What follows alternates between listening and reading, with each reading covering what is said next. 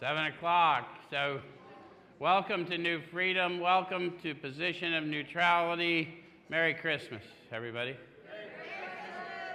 Um, we always open Position of Neutrality with a prayer, and Wayne has agreed to do that for us tonight. Hello. If everybody could stand to their feet, please. I gotta remember to hold this sucker way up to my mouth. All right. Heavenly Father, we just invite you into the room this evening, Lord God. Speak to us, teach us, guide us, lead us into your freedom. In Jesus' name, amen. Amen. Thank you. So, do we have anyone in the room for the first time tonight? All right, good deal. Welcome.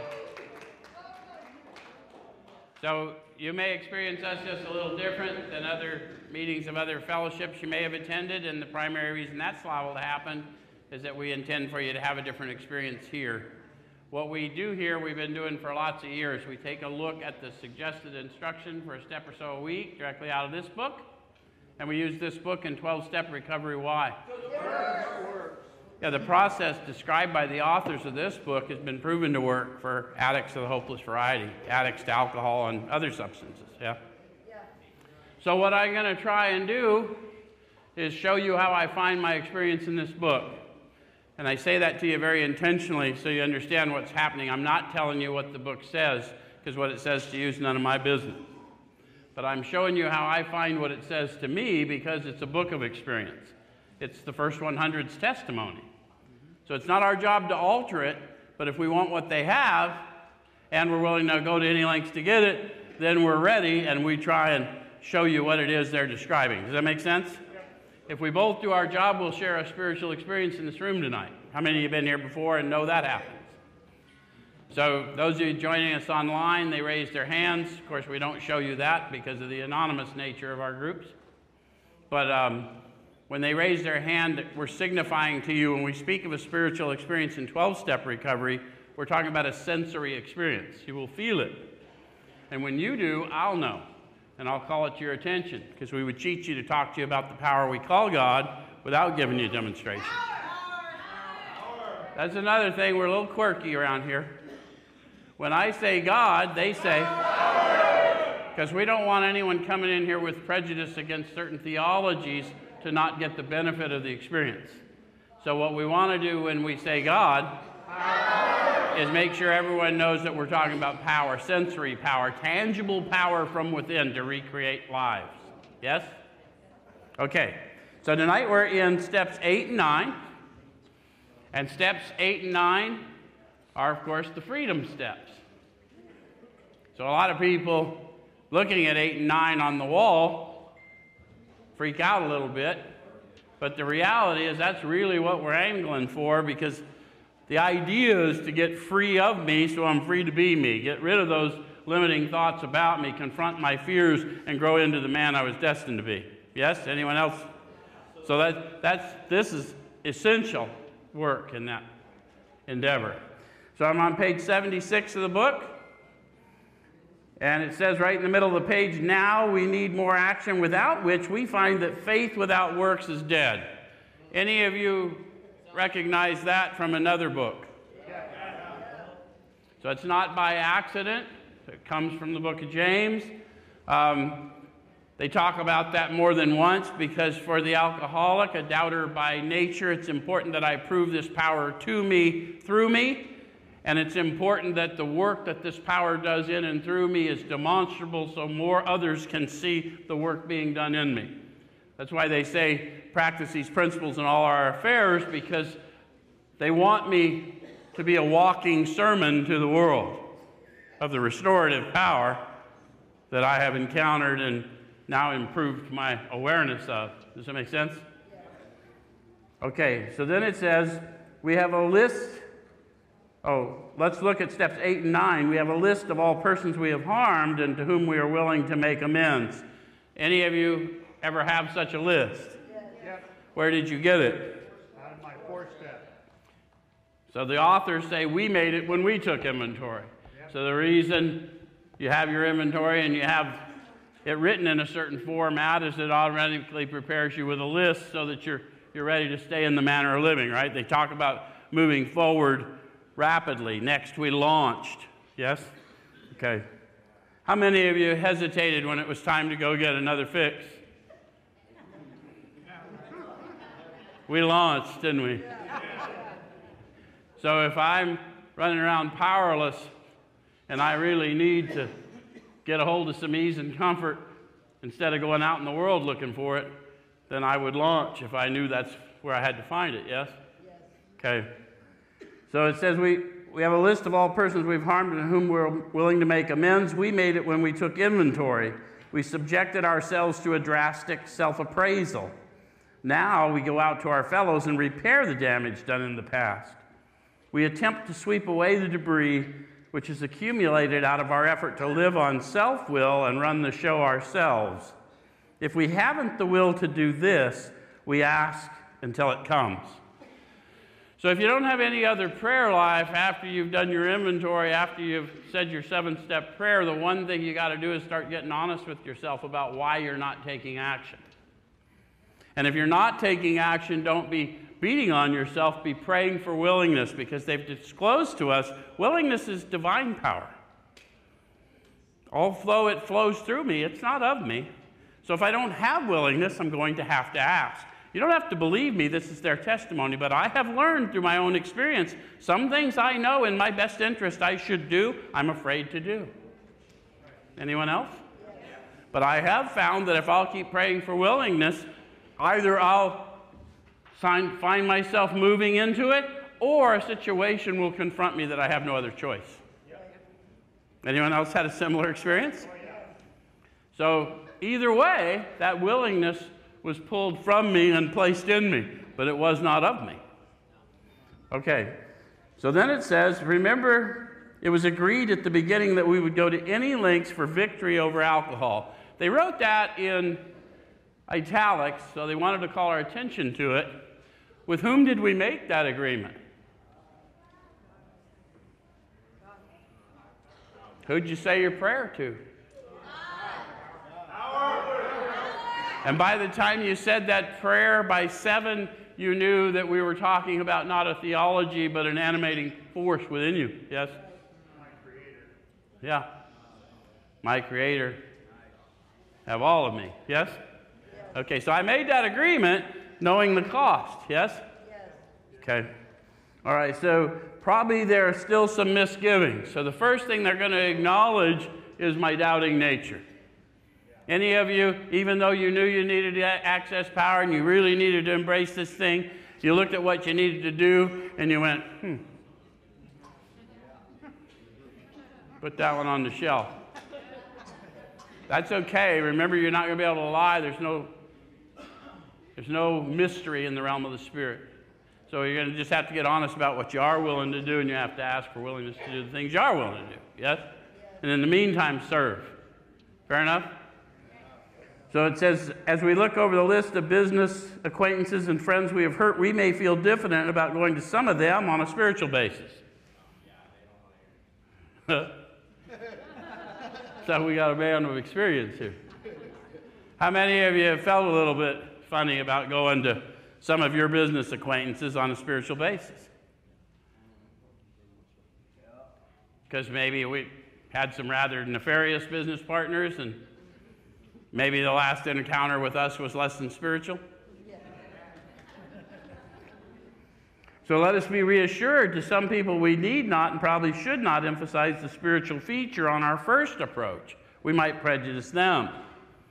So if I've been cutting up the way I'm prone to when I'm running and gunning, if the first thing I lead with is, hey, been out there looking for God. Power. Power. that was good. I'm liable to draw some skepticism, right?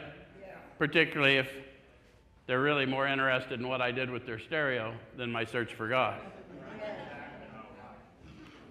Okay, so it says, it says we, at the moment we're trying to put our lives in order, but this is not an end in itself. Our real purpose, tie into this, guys.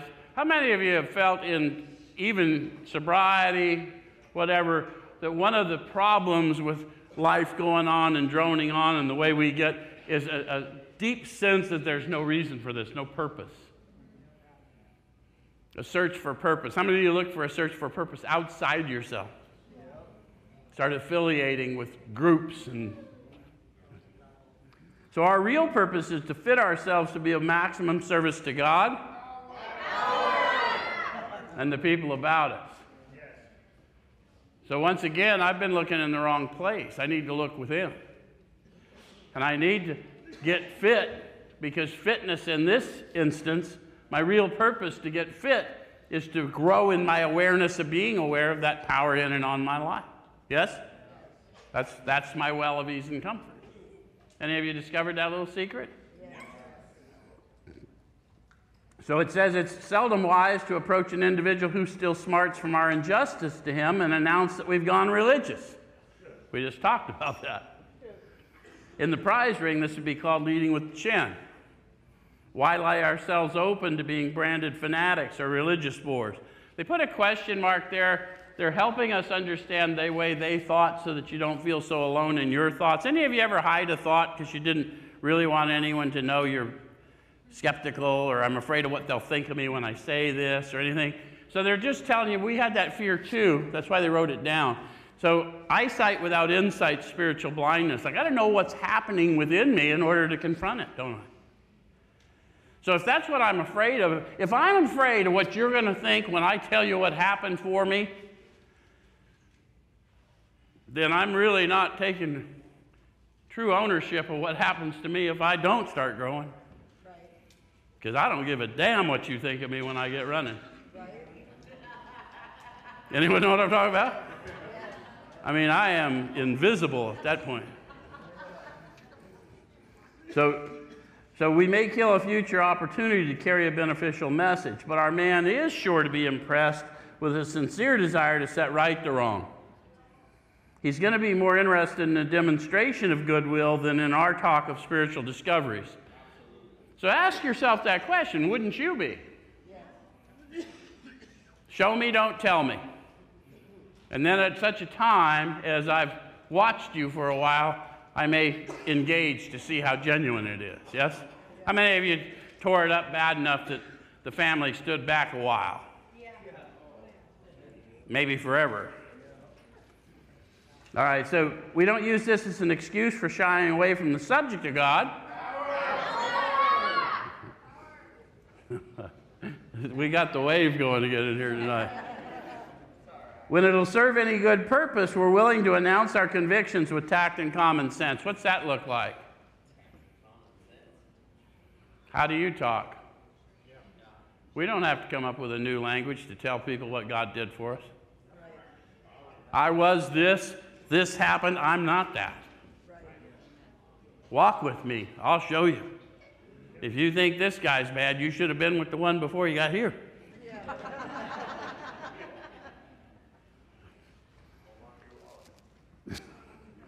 Wallet? They were in our shoes, man. Okay, the question of how to approach the man we hated will arrive. It may be that he's done us more harm than we've done him, and though we may have acquired a better attitude toward him, we're still not too keen about admitting our faults. Any of you got that going on? Well, that, that's a pretty common thing. We may not even say we hate them, but something about the interaction was just distinctly unpleasant, and I'm afraid if I go to them, they're just going to humiliate me again. Anybody else? So it says, nevertheless, with a person we dislike, we take the bit in our teeth. So what are they suggesting, that metaphor? Yeah, I may not be able to control people or thoughts, but I can take direction and get this conversation started. I can take control of the direction of the encounter. Yes? So it says it's harder to go to an enemy than to a friend. They did that, I'm quite sure, on purpose to acknowledge for us who are afraid of that that it's okay to be afraid of that, but then ask and walk. Right? And then it says, but we find it much more beneficial to us.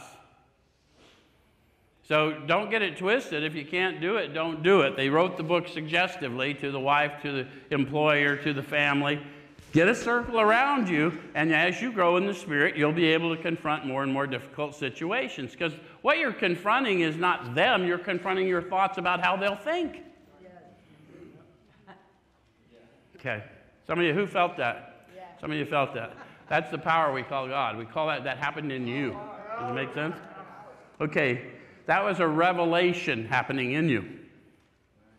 Does that make sense? We want to call you because it is sensory, isn't it? Yes. okay. So it says we go to him in a helpful and forgiving spirit, confessing our former ill feeling and expressing our regret. So there's a lot of instruction there. How many of you have gone out to make an approach for an amends? Something happened and you ended up having to go back to make an amends for the amends you tried to make.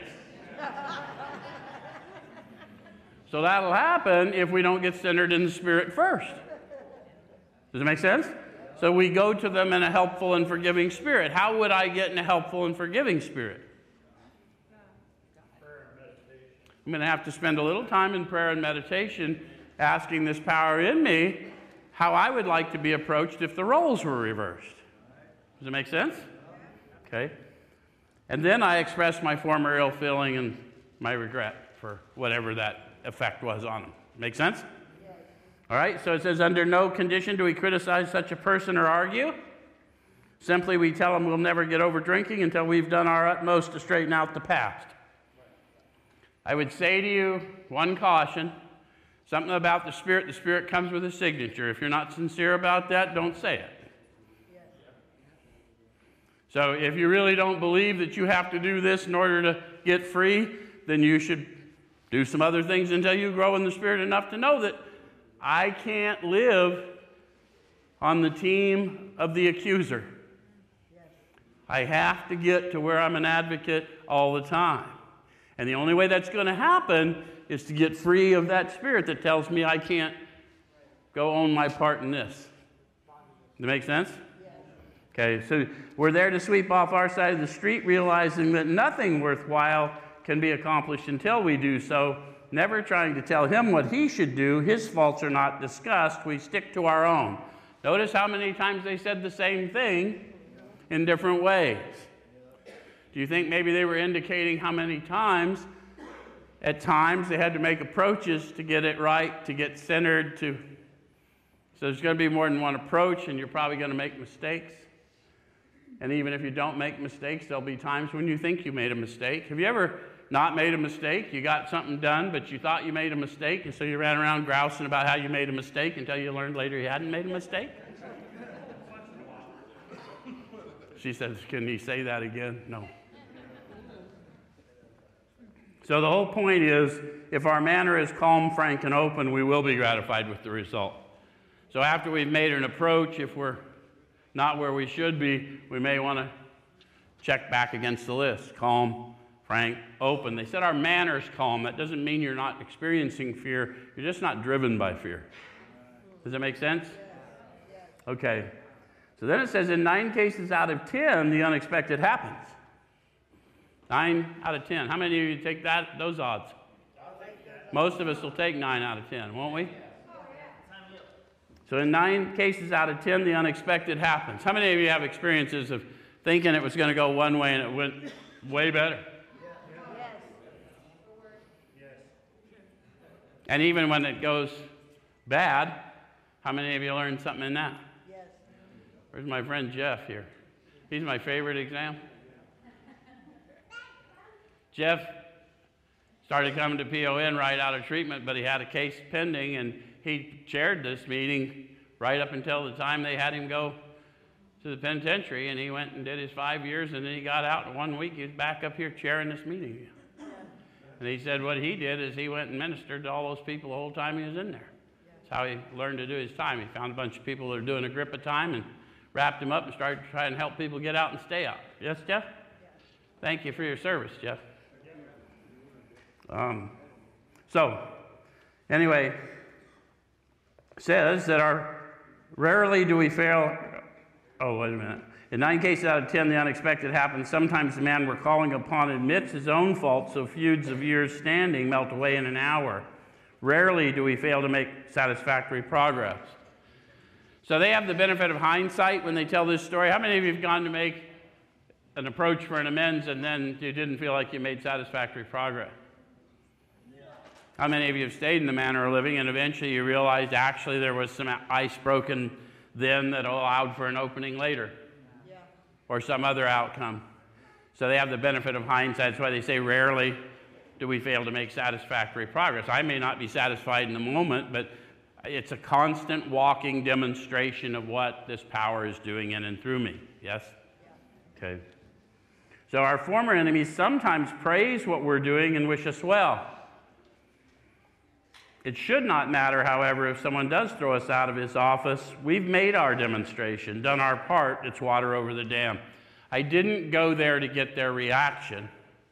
I went there to subordinate my ego and own my part.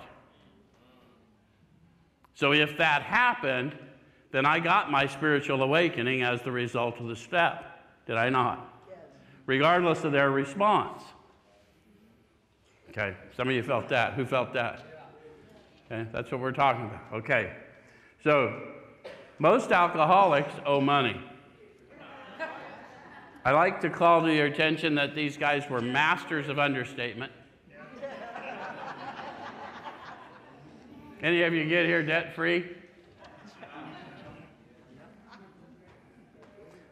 says we do not dodge our creditors. So they're giving you a suggestion of what we ought to consider right away. How many of you owed a bunch of money and then you started getting hounded and you're trying to get free and keep your head clear, but now you couldn't open the mail or answer the phone or yeah, we don't want to live in fear, right? Okay. So it says, We do not dodge our creditors, telling them what we're trying to do. We make no bones about our drinking. They usually know it anyway, whether we think so or not. Nor are we afraid of disclosing our alcoholism on the theory that it may cause financial harm. Um, don't get it twisted. If you, your drinking or drug use did not cause them financial harm, you do not need to explain to them your alcoholic or your addiction. It is what it is. But if you know as a direct result of your addiction, you caused them financial harm, then you owe them the explanation that not only do you know you did it to them, that they didn't deserve it. Does that make sense? And it's not rules, it's how you get free so that you can start looking the world in the eye. Okay? All right, so approached in this way, the most ruthless creditor will sometimes surprise us arranging the best deal we can, we let these people know we're sorry. That's an interesting choice of words, too, isn't it? How do we let people know we're sorry? Sometimes it's words, sometimes it's words backed up by action, sometimes it's an action without any words at all, an acknowledgement. You're going to have to start getting in tune to the Spirit in you, aren't you? So it says, Our drinking has made us slow to pay. We must lose our fear of creditors no matter how far we have to go, for we're liable to drink if we're afraid to face them. Perhaps we've committed a criminal offense, which might land us in jail if it were known to the authorities. We may be short in our accounts and unable to make good. We've already admitted this in confidence to another person, but we're sure we'd be imprisoned or lose our job if it were known. They're telling you a couple things there the absolute importance of getting that stuff out in your fifth step, because if you won't do it with that trusting person who loves you enough to sit and help you carry your baggage, you're never going to go face the one you harmed, and you're never going to give your testimony to those people who desperately need to hear yours in order to get out of their own hell. And that's the only reason we're doing any of this is so that we're fit servants. Does that make sense? Yes. Okay, so maybe it's only a petty offense such as padding the expense account. Most of us have done that sort of thing. Maybe we're divorced and have remarried but haven't kept up the alimony number one. She's indignant about it and has a warrant out for our arrest. That's a common form of trouble, too. So they're talking about things and what does happen to some people, especially if we get to recovery young well, I've never been married, I've never done that, you know.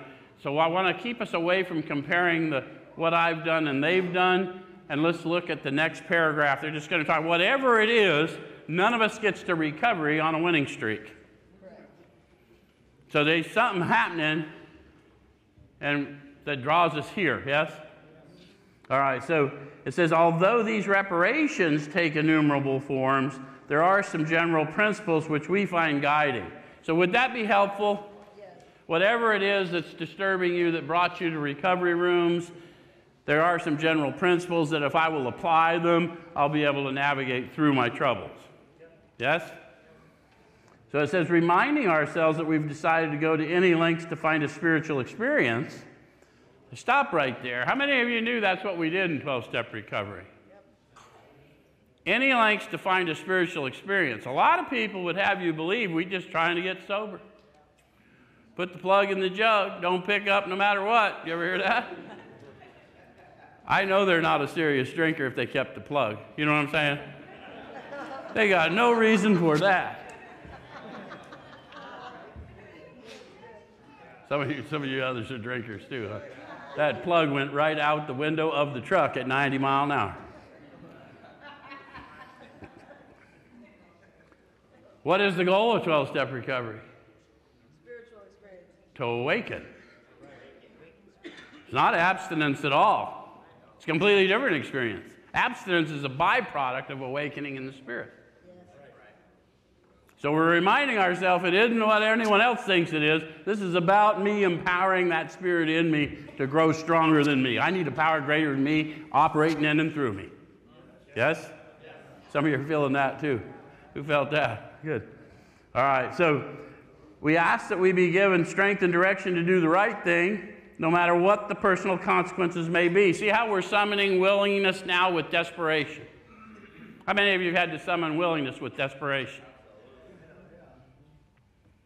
We must lose our position or reputation or face jail, but we are willing. We have to be. We must not shrink at anything. They're not telling you what you must do, they're telling you who they were and what they found they must do. But if I want what they have and I'm willing to go to any length to get it, that's what any lengths might look like. Make sense? So says usually, however, other people are involved.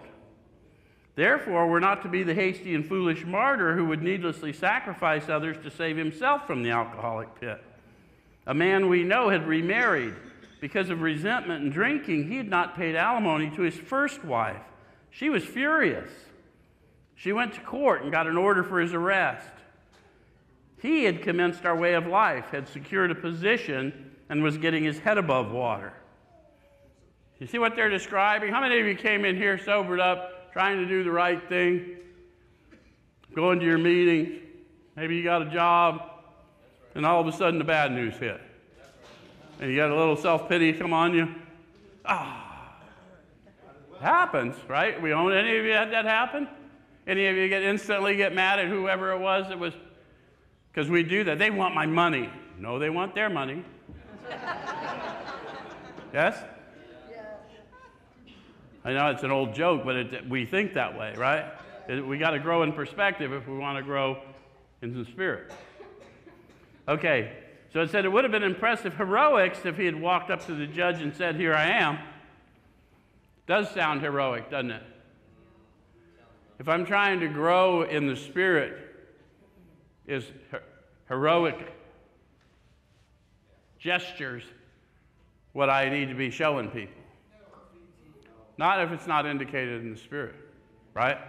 I'm not trying to be your hero for doing what I should have done in the first place. It's not how I think when I'm new, but I, the reality is, as I get beyond it, I see how I thought. Why aren't they acknowledging me? because you owed them the money.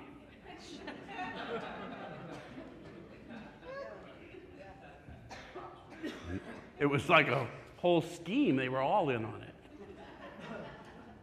So what they did is they counseled this guy. That's what I'm trying. The reason you might want to wrap yourself up with some people in the same walk, peers. There's no one superior. No human power is going to relieve your alcoholism. But it doesn't hurt to have someone a little further down the path to go, "Whoa, and it isn't even about time, it's just about experience.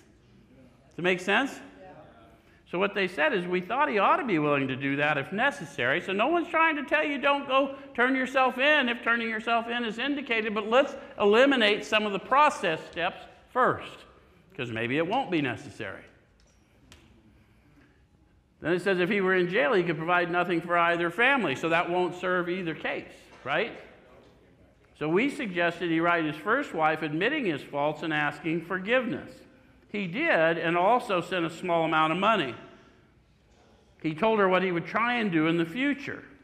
He said he was perfectly willing to go to jail if she insisted.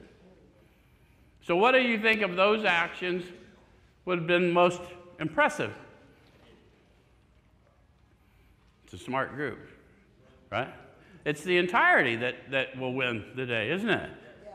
I'm asking forgiveness, but I'm not asking without giving. I showed up with something. I showed up with a plan for the future, things I never did. Right? I'm not demanding forgiveness, which would have been my normal. Right? And here's the money, here's the plan. I hope one day you can forgive me, and I did none of that to stop you from carrying out what you want. If you want me to surrender, I'm now ready to go do that as well. I mean, you feel the gravity of that, right? And then what they say is, of course, she did not. But I can assure you, as someone who has had to go and say and do things like that, we are not so sure how that's going to turn out. Right? We're, we have the benefit of hindsight here. So it says, says, and the whole situation has long since been adjusted. So here's some more guiding principles. Before taking drastic action which might implicate other people, we secure their consent. So we've got a new family, we got a new employer. Yes? Maybe I got a new fellowship that I've got the coffee commitment at. And I'm going to have to, because I was kind of a magician, I could disappear in an instant. Before any of that happens now, I need to go say, look, I'm going to have to do this. If I don't take these actions, I'm going to be in trouble, but I need your consent. And if you can't give me your consent, then I'll get in the spirit and I'll find another way to proceed. Does that make sense? And then see if we can get some buy in to what we're trying to do, which is going to help you grow in confronting other situations, isn't it? So it, it says, um, if we have obtained permission, have consulted with others, asked God to help, and the drastic step is indicated, we must not shrink. Notice how they're now talking to you about their experience of the Spirit, even though half of them have told you they were atheists or agnostics to begin with. They said, I asked God to help, and then was convicted, the drastic step is indicated. How many of you have had that happen? Did it help you grow in understanding of what's up? I asked and I received. Real time, yes? Sometimes it's not all flowery. It's just, yep, I got to go. Okay. So then it says, this brings to mind a story about one of our friends. While drinking, he accepted a sum of money from a bitterly hated business rival, giving him no receipt for it. He subsequently denied having received the money and used the incident as a basis for discrediting the man. He thus used his own wrongdoing as a means of destroying the reputation of another. In fact, his rival was ruined. So, a little bit of disclosure before we read through the rest of it. This guy was an Oxford group, didn't really align himself with the AA group so much as they, in the early days they sort of aligned how they aligned. So, his church family was super important to him, and this guy had given him money while drinking for the church fund. Have any of you ever received money in advance for something while you were in your addiction?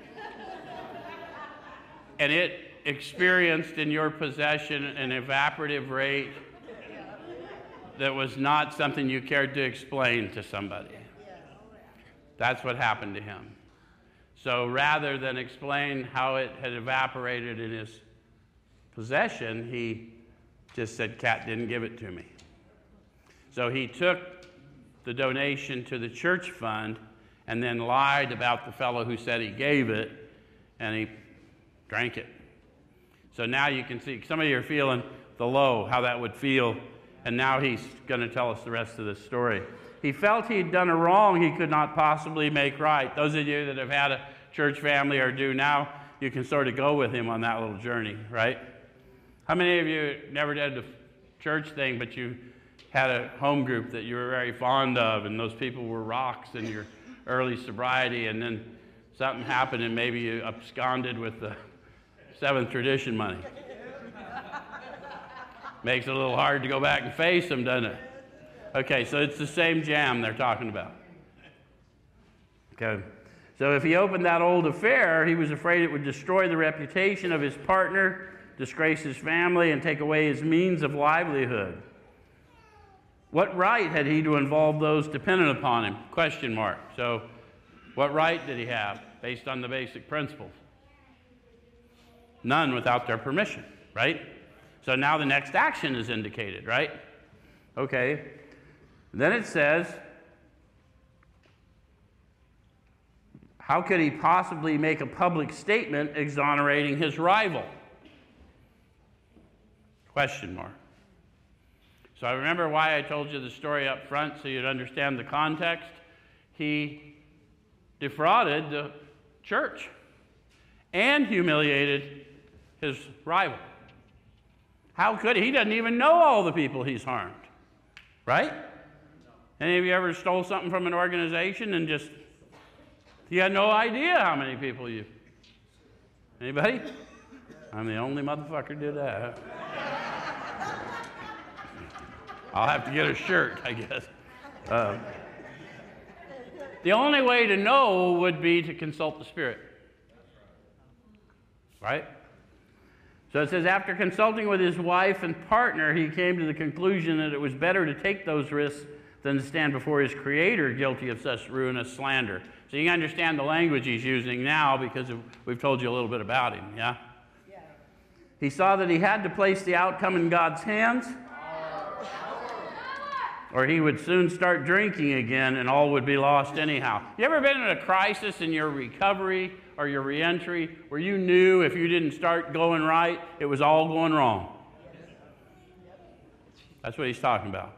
It's not a pleasant place to stick sitting on that fence, is it?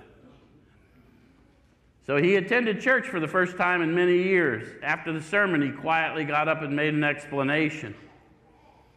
How hard do you think it was to stand up and make that explanation before a congregation? That's what any links might look like. That's all we're trying to do is get you to get in with the gravity of it, because whatever it is, everyone's got one of those to do somewhere in their growth right? And so I'm just try to get you to the feel of it. Does it make sense? The circumstance of it doesn't matter. How does it feel? His action met widespread approval, and today he's one of the most trusted citizens of his town. This all happened years ago. So now they're giving you a demonstration by their own witness that the thief of the church fund becomes the most trusted citizen of the town through the power of God. Some of you felt that. Some of you are still feeling that. Who's feeling that? How many of you have had things like that happen for you? Where you just went and did what you had to do, and you got credit for doing the right thing, and people, like, have you have any idea of what a struggle I had to go through to walk in here and do? Because I was pretty good with hiding, I thought, for a long time. Anyone know what I'm talking about? Okay. So the chances are that we have domestic troubles. Perhaps we're mixed up with women in a fashion we wouldn't care to have advertised. And they wrote this at a time where they weren't worried about being sexist in their jargon, but oftentimes we've not behaved as well as we should in committed relationships of one type or another. That's all they're talking about. Um, we doubt if, in this respect, alcoholics are fundamentally much worse than other people. How many of you have found out people that didn't have an addictive history sometimes had some challenges in this area that took a little growth to get over? But drinking does complicate sex relations in the home. Where's my meth addict? Complicated. yeah, yeah. Yeah, they don't even know about the home, man. They don't even remember which home they going to. After a few years with an alcoholic, a wife gets worn out, resentful, and uncommunicative. Any of you noticed that? Your intimate relations, you started to get your head out, and all of a sudden they were worn out, resentful, and uncommunicative? That's what we see first, isn't it? The next question is us going inward. How could she be anything else? Given, given what came home when he came home, how could anyone be anything less than worn out, resentful, and uncommunicative? Right?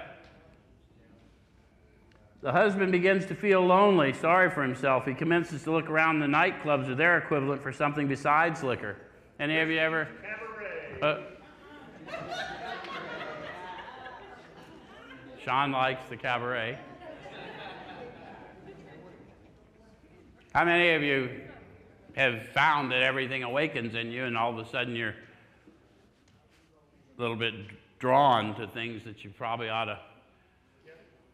Okay. I'm trying to be delicate. Um,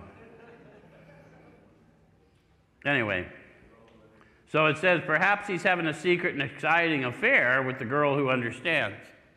Have any of you ever met him or her? So, in fairness, we must say that she may understand, but what are we going to do about a thing like that?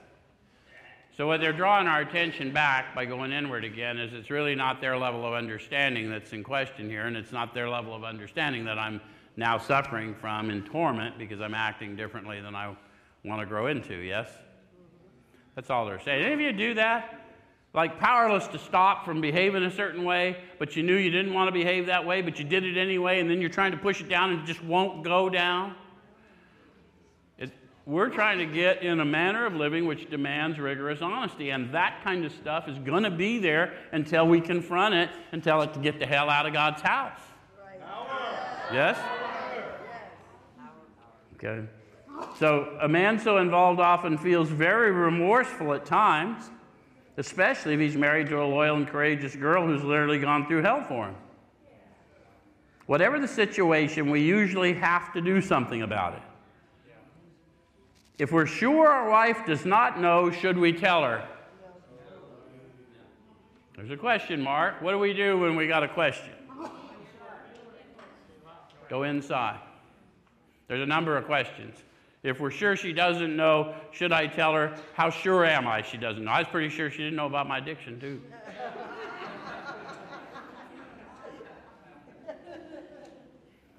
Not always, we think, in other words, the answer isn't going to come from anyone else. The answer for you is in you. And then you're going to, you're going to have to seek it, and then you're going to have to start praying for willingness to walk in it. Yeah? Um, not always, we think. If she knows in a general way that we've been wild, should we tell her in detail? Where's, where's my no's? Where's my yeses? Did you get told in detail, or did you? There's no right or wrong answer. How many of the, the no's? How many of you got more detail than you wanted? It, sometimes detail leaves an indelible mark on our psyche, and I learned, I, I learned in time it was cruelty if it wasn't necessary. So I'm not telling you a rule. I just learned just because I'm trying to fade a little heat, sometimes I'll spill more than I need to for their own good. Yeah? All right, so undoubtedly we should admit our fault. She may insist on knowing all the particulars. She'll want to know who the woman is and where she is. We feel we ought to say to her that we have no right to involve another person. We're sorry for what we've done, and God willing, it shall not be repeated. More than that, we cannot do. We have no right to go further. How many of you have stood your ground? Your beef is not with her, no matter who she is, your beef is with me. How many of you were not able to do that and started spilling particulars? Yeah. So we're going to talk about people like Rhonda and I. Because the beauty about this is if you stay here long enough, you'll get asked to enough podiums to own this crap. And you'll find out God will put it to good use either way. Right? But it doesn't alleviate the pain I left, and you know that's that's a thing. So, um, so the, though there may be justifiable exceptions, so they're talking Rhonda and I. And though we wish to lay down no rule of any sort, we have often found this the best course to take. How do you find the best course in human experience? Yeah, we generally go down the wrong path long enough to realize, damn it, I did it again. Yep. So our design for living is not a one way street. It is good for the wife as for the husband. If she can forget, or if I, we can forget, so can she. That sounded like the voice of wisdom. Did you hear him? Do not tell her that. Let he or she discover that little fact on their own. It's better, however, that one does not needlessly name a person upon whom she can vent jealousy. So they're telling you the reason why we don't want. We, we inflict harm in two relationships when we're just trying to deflect some from one, and it, it's a mess. Um, perhaps there are some cases where the utmost frankness is demanded. No outsider can appraise such an intimate situation. So, who's an outsider? Anybody else? Yeah, this is between you and God. Power. By this time, you know we're talking tangible sensory power. Yes? You're talking clarity. You're talking revelation. You're talking about willingness in areas where you were previously unwilling. Anybody? No outsider can appraise such an intimate situation. It may be that both will decide that the way of good sense and loving kindness is to let bygones be bygones. Each might pray about it, having the other one's happiness uppermost in mind. Keep it always in sight that we're dealing with that most terrible human emotion, jealousy. Good generalship may decide the problem be attacked on the flank rather than to risk face to face combat. So, all they're talking about is we'll get in a lot of conflicts with people if we tell them how they should be thinking and feeling. No one wants to be told how they should be thinking and feeling.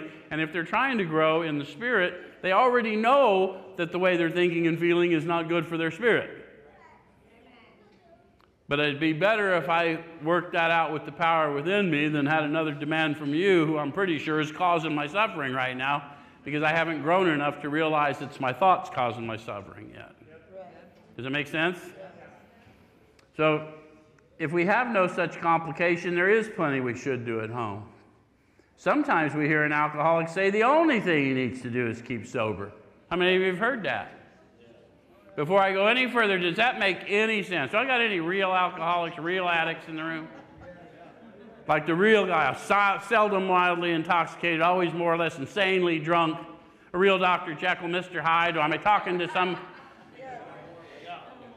does it make any sense that with the life I lived, all I got to do is not drink? How many of you had a little time in abstinence and then burned her down again? Yeah, makes no sense. So let's see what they say. Certainly he must keep sober, for there will be no home if he doesn't. But he's yet a long way from making good to the wife or parents whom for years he's so shockingly treated. Passing all understanding is the patience mothers and wives have had with alcoholics. Had this not been so, many of us would have have no homes today, would perhaps be dead. Anybody? Anybody have people stick with you all the way through the train wreck over and over? And when you think back, it still hurts just to think how it had to have felt. Yeah. Says the alcoholic is like a tornado roaring his way through the lives of others. Hearts are broken. Sweet relationships are dead. Affections have been uprooted. Selfish and inconsiderate habits have kept the home in turmoil. Any of you relate to that? So they said we. Who's we in this book? The first 100. So we're not arguing with anybody in the modern fellowship. They're just based on their experience and their growth in the Spirit and the healing they received. They say we feel a man is unthinking when he says that sobriety is enough. Sobriety if they just mean abstinence, is simply a byproduct of awakening to the Spirit. And as I awaken in the Spirit, there's so much more for me than abstinence. Right. In fact, as long as I serve, I don't experience abstinence in the same way. I experience an inebriation of the Spirit because of my willingness to serve. Does it make sense? He's like the farmer who came out of the cyclone cellar to find his home ruined. To his wife, he remarked, Don't see anything matter here, Ma. Ain't it grand the wind stopped blowing? We kind of chuckle at their description, but think, how many of you got asked to vacate an apartment or two? Did you have to go back and make amends to them afterwards? We kind of left the place in a mess, typically, did we not? So they needed to hear more than, ain't it grand the wind stopped blowing? Yeah. Okay. Yes, there's a long period of reconstruction ahead, and we must take the lead. A remorseful mumbling that we're sorry won't fill the bill at all. You ever think about that? A lot of people think that making amends is saying you're sorry. And it may involve saying you're sorry. But how many of you say you're sorry when it's clear you're not sorry? Any of you run up to somebody and say, Sorry to interrupt, but. So you don't have to be an addict to do that. We're demonstrating very clearly I'm not the least bit sorry. My time's more important than his. So that remorseful mumbling ain't going to get her done. I'm going to have to come with a little different angle, aren't I? So, remorseful mumbling that we're sorry won't fill the bill at all. We ought to sit down with the family and frankly analyze the past as we now see it, being very careful not to criticize them. How many of you thought your family was really not too good or your acquaintances, and then as you started to grow in it, you realized, well, you had a part to play in a significant amount of it, maybe, and there was some stuff you needed to outgrow too, so you had a different perspective of them, even if they weren't the best? Yes? And that's not to say, guys, we don't ever recommend any of us in behavioral health, and particularly in reentry, we don't recommend you run back to the family until you're standing on solid foundation. Because the family's pretty comfortable keeping us right where we've always been for them. And we don't want, that's not who we are anymore. So we want to make sure that we understand who we are and whose we are, and then we walk out. And I'll guarantee you, a follower of this power is inevitably a leader of men and women. So they will come. Yes? Okay. All right, so, so their defects may be glaring, but the chances are that our own actions are partly responsible. So we clean house with the family, asking each morning in meditation that our Creator show us the way of patience, tolerance, kindness, and love. So that's a very simple ask of this power within you show me the way. Patience, tolerance, kindness, and love. It would help if we were looking for those things throughout the day. Because what's happening is when I find those things in the world, they're happening in me. Right. Does that make sense? Yes. Okay, so it says the spiritual life is not a theory. A lot of people get here thinking we can act our way to spiritual growth. Any of you? I've even heard them say things like fake it till you make it. And I understand the first one said it, just start taking action because we act our way into better thinking, but that's not the same thing as faking spiritual development. I don't have to tell you if I've grown in the Spirit. You'll, you'll come find me because the light is self evident. Does it make sense? So it says we have to live it. Unless one's family expresses a desire to live on spiritual principles, we think we ought not urge them. We should not talk incessantly to them about spiritual matters. Here's a promise for you they will change in time. All the ones you're so worried about getting back and want them to like you. It may take a long time. It may never happen to your satisfaction, but in time, perspectives will soften, and as we start to grow into who we are and whose we are, we'll realize there's a much longer runway than we thought. Um, it says, Our behavior will convince them more than our words. We must not, or we must remember that 10 or 20 years of drunkenness would make a skeptic out of anyone. There may be some wrongs that we can never fully right, we don't worry about them if we can honestly say to ourselves that we would right them if we could. Some people cannot be seen. We send them an honest letter. and there may be a valid reason for postponement in some cases, but we don't delay if it can be avoided. We should be sensible, tactful, considerate, and humble without being servile or scraping. As God's people, we stand on our feet. We don't crawl before anyone. And I'm not going to read through the promises because I'm going to lead next week with that, the promises of the ninth step. But I will tell you, for those of you that haven't heard the story before, when I first came around recovery a long time ago, I was shepherded by a guy that ran around Phoenix, and he called himself Black Wally. Some of you have been around a while may have known him. And Wally would go into the max secure units at the jail with me when no one else would go. He would do all the things no one else would do. And anyway, then I went off the rails for a while because I told you I was a bit of a magician. I can disappear. Um, but when I returned, I went to look for Wally because I wanted to make amends to him specifically because he had been so caring for me and I had just done what I do well. And I found that he had passed. And so he was one of those people. There was a wrong that I could never fully right. So I started asking for guidance in prayer. And one day I was sitting in the courtyard of a halfway house and I was doing a four and five with a young man. And in the disclosure of who his family lineage was, as we are prone to do, I found out I was sitting with Wally's grandson. So I just want you to know yeah, some of you felt that. So as long as I'm willing to make it right, God will make a way. That's what I'm here to tell you. And next week we'll look at steps 8 and 9, or 10 and 11.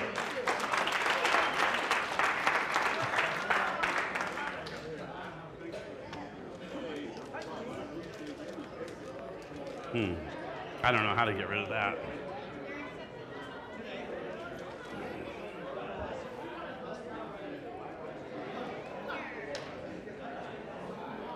Yeah, I got no idea, dude. Yeah, I'll take care of that. Ah!